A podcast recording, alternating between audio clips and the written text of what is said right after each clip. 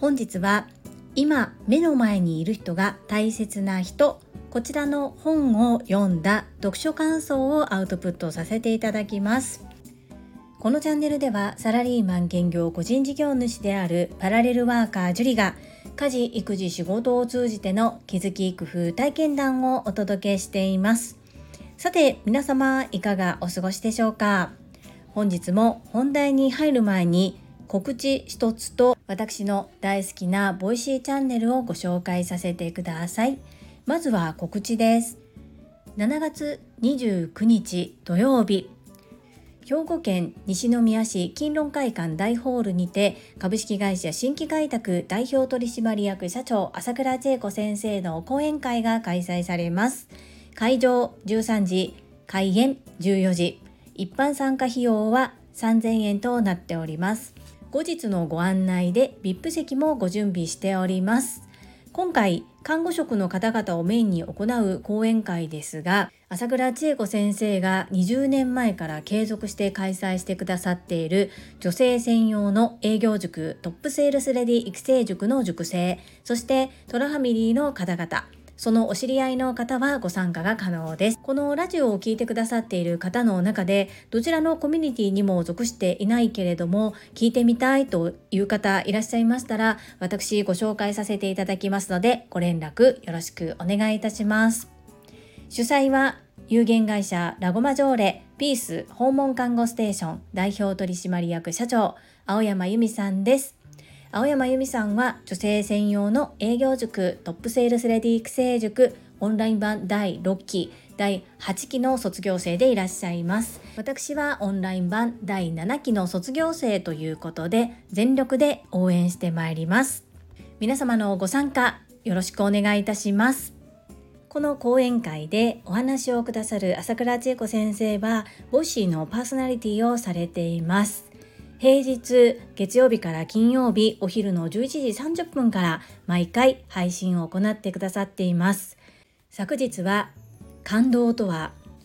心が動くことを意味する最近感動したことはということで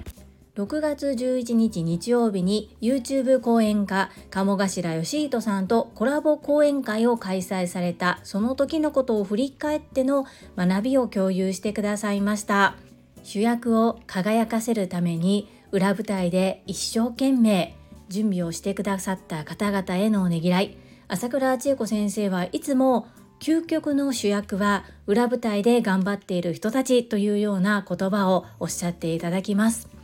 そして鴨頭さんが経営されているリアル店舗焼肉マヒや池袋店でのコロナ禍での大変な時の話。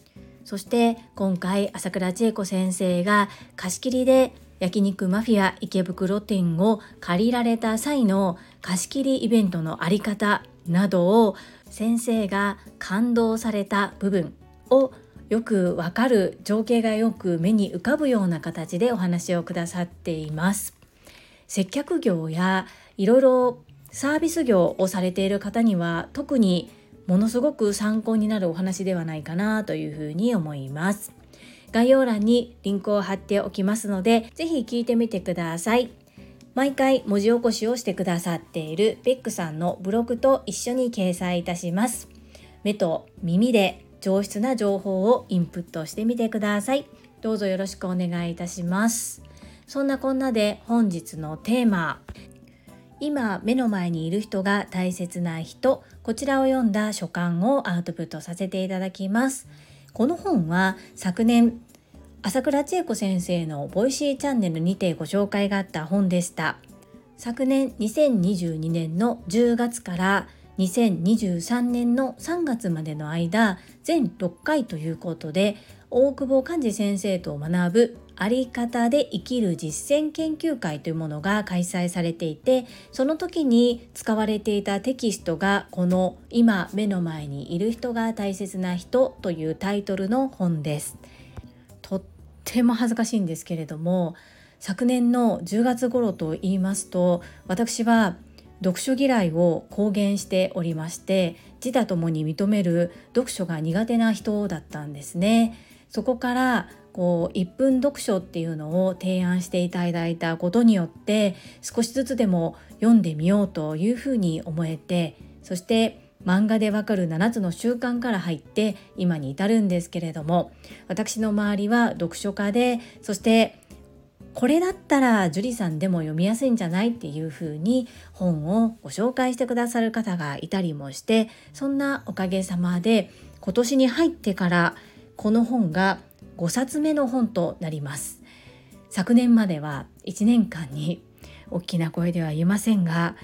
1冊読んでたのか読んでないかなっていうぐらいのレベルだった私が6月の時点で5冊を読み終えているということでそもそも1分間読書を提案してくださったフーコレタカさんは、まあ、最低頑張って1ヶ月に1冊ぐらいは読んで1年に12冊読めたらええんちゃうみたいな感じでおっしゃってくださっていたんですが若干そのペースよりはゆっくりめではありますけれども毎日着実に読書をしているというのは本当に私にとっては奇跡のような感じです。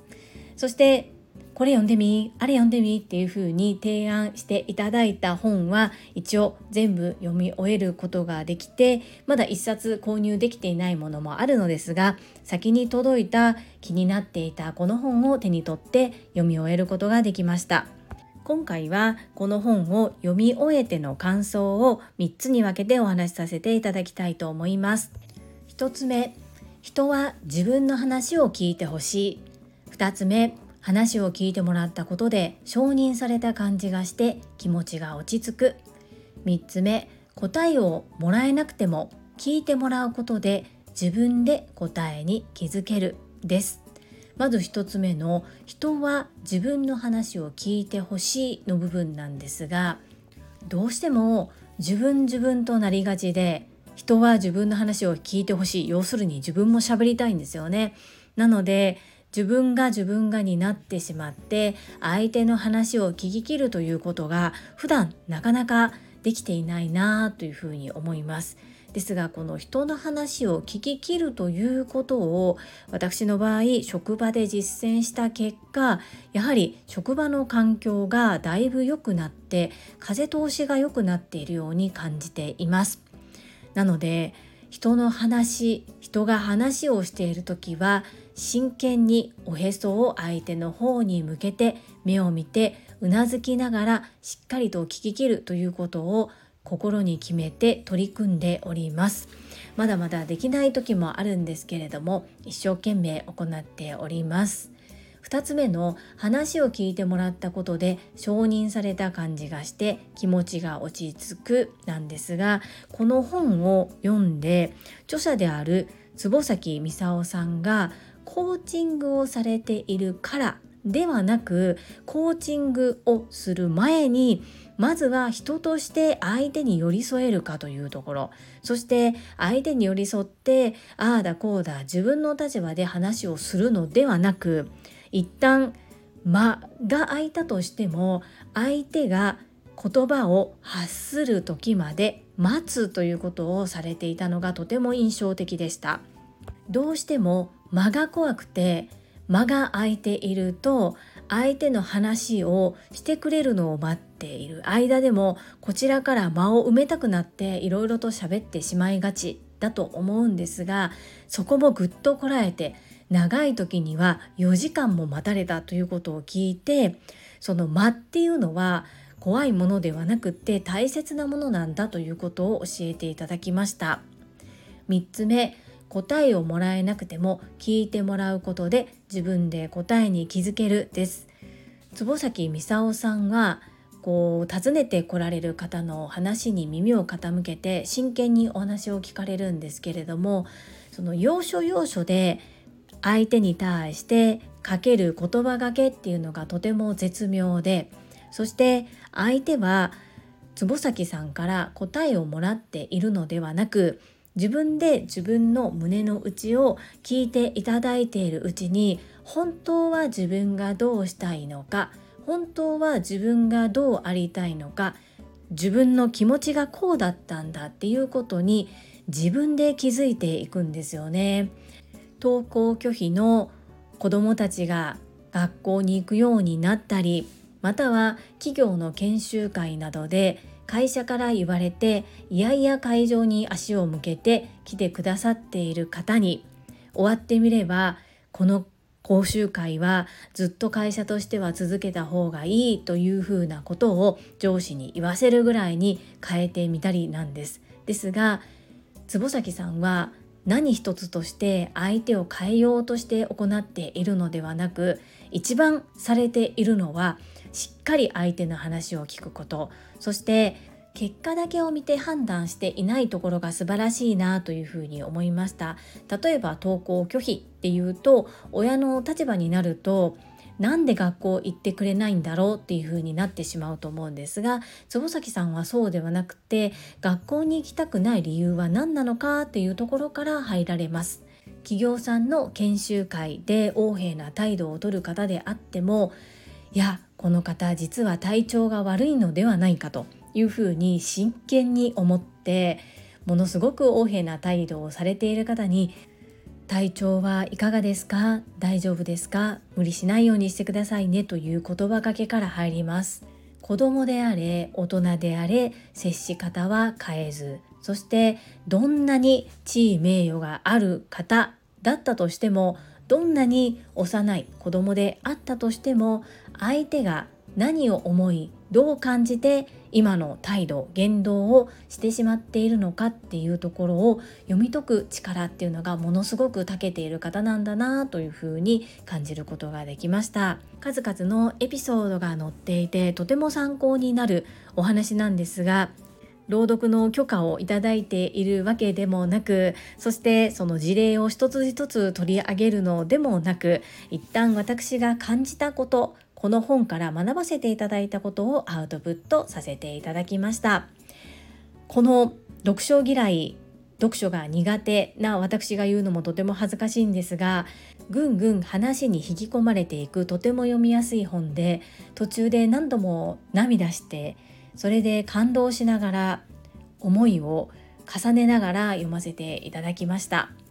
この本を読むと人に対する接し方が変わるのではないかなというふうに感じております。ぜひご興味ある方は読んでみてください。本日は今目の前にいる人が大切な人こちらを読んでの書簡をアウトプットさせていただきました。この配信が良かったなと思ってくださった方はいいねを今後も聞いてみたいなと思ってくださった方はチャンネル登録をよろしくお願いいたします。そして皆様からいただけるコメントが私の宝物です。とっても励みになっております。コメントをいただけたり各種 SNS で拡散いただけると私とっても喜びます。どうぞよろしくお願いいたします。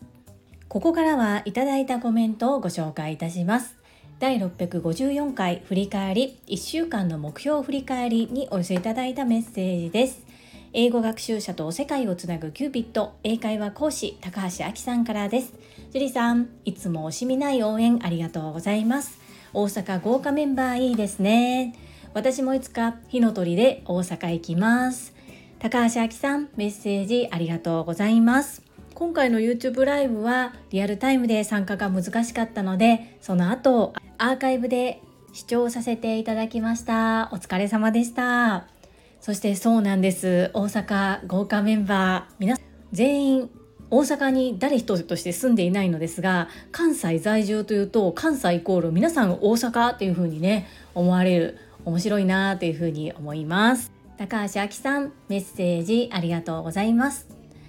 続きまして第655回仲間オンラインで出会いリアルで会えましたにお寄せいただいたメッセージです。福田秀夫さんからです。会員番号17福田秀夫です。素敵なタコ紹介ですね。皆さんとお会いしたことはありませんが人物像を容易に想像できました。今年は皆さんと会いたいな。またホスピタリティの考え方も学びになりました。お客様のしたいをできるに変えるのがホスピタリティと捉えがちです。しかしできないことをできると言って迷惑をかけたら元も子もありません。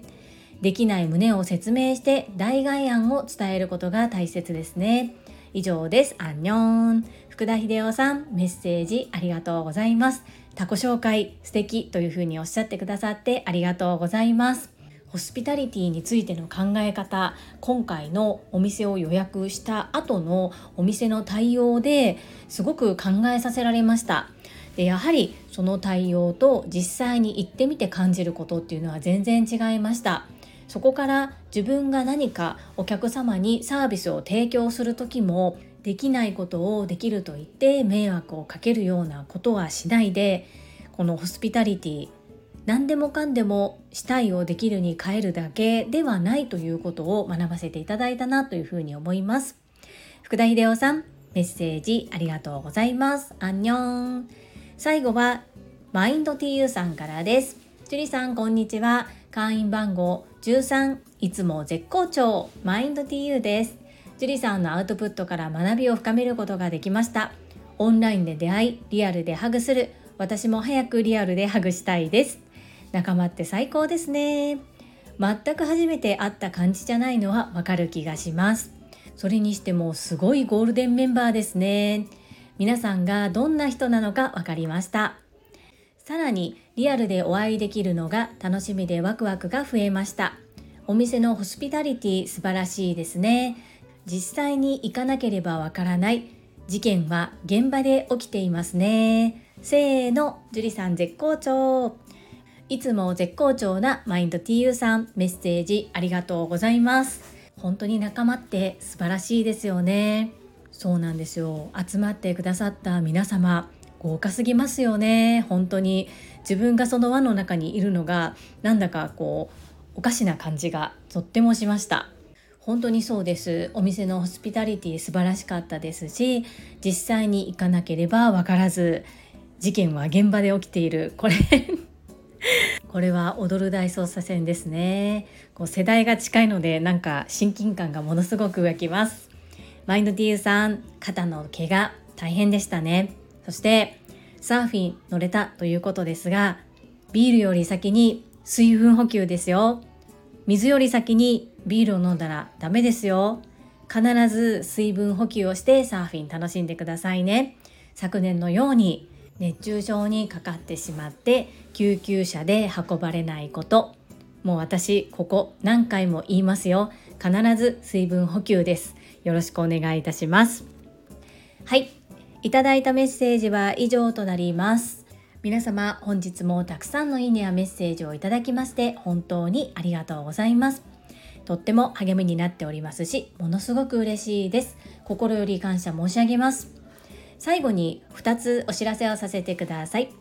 1つ目、タレントのエンタメ忍者みやゆうさんの公式 YouTube チャンネルにて私の主催するお料理教室ジェリービーンズキッチンのオンラインレッスンの模様が公開されております。動画は約10分程度で事業紹介、自己紹介もご覧いただける内容となっております。概要欄にリンクを貼らせていただきますので、ぜひご覧くださいませ。2つ目、100人チャレンジャー in 宝塚という YouTube チャンネルにて42人目でご紹介をいただきました。こちらは私がなぜパラレルワーカーという働き方をしているのかということがわかる約7分程度の動画となっております。概要欄にリンクを貼らせていただきますので、ぜひご覧くださいませ。それではまた明日お会いしましょう。素敵な一日をお過ごしください。スマイルクリエイター、ジュリでした。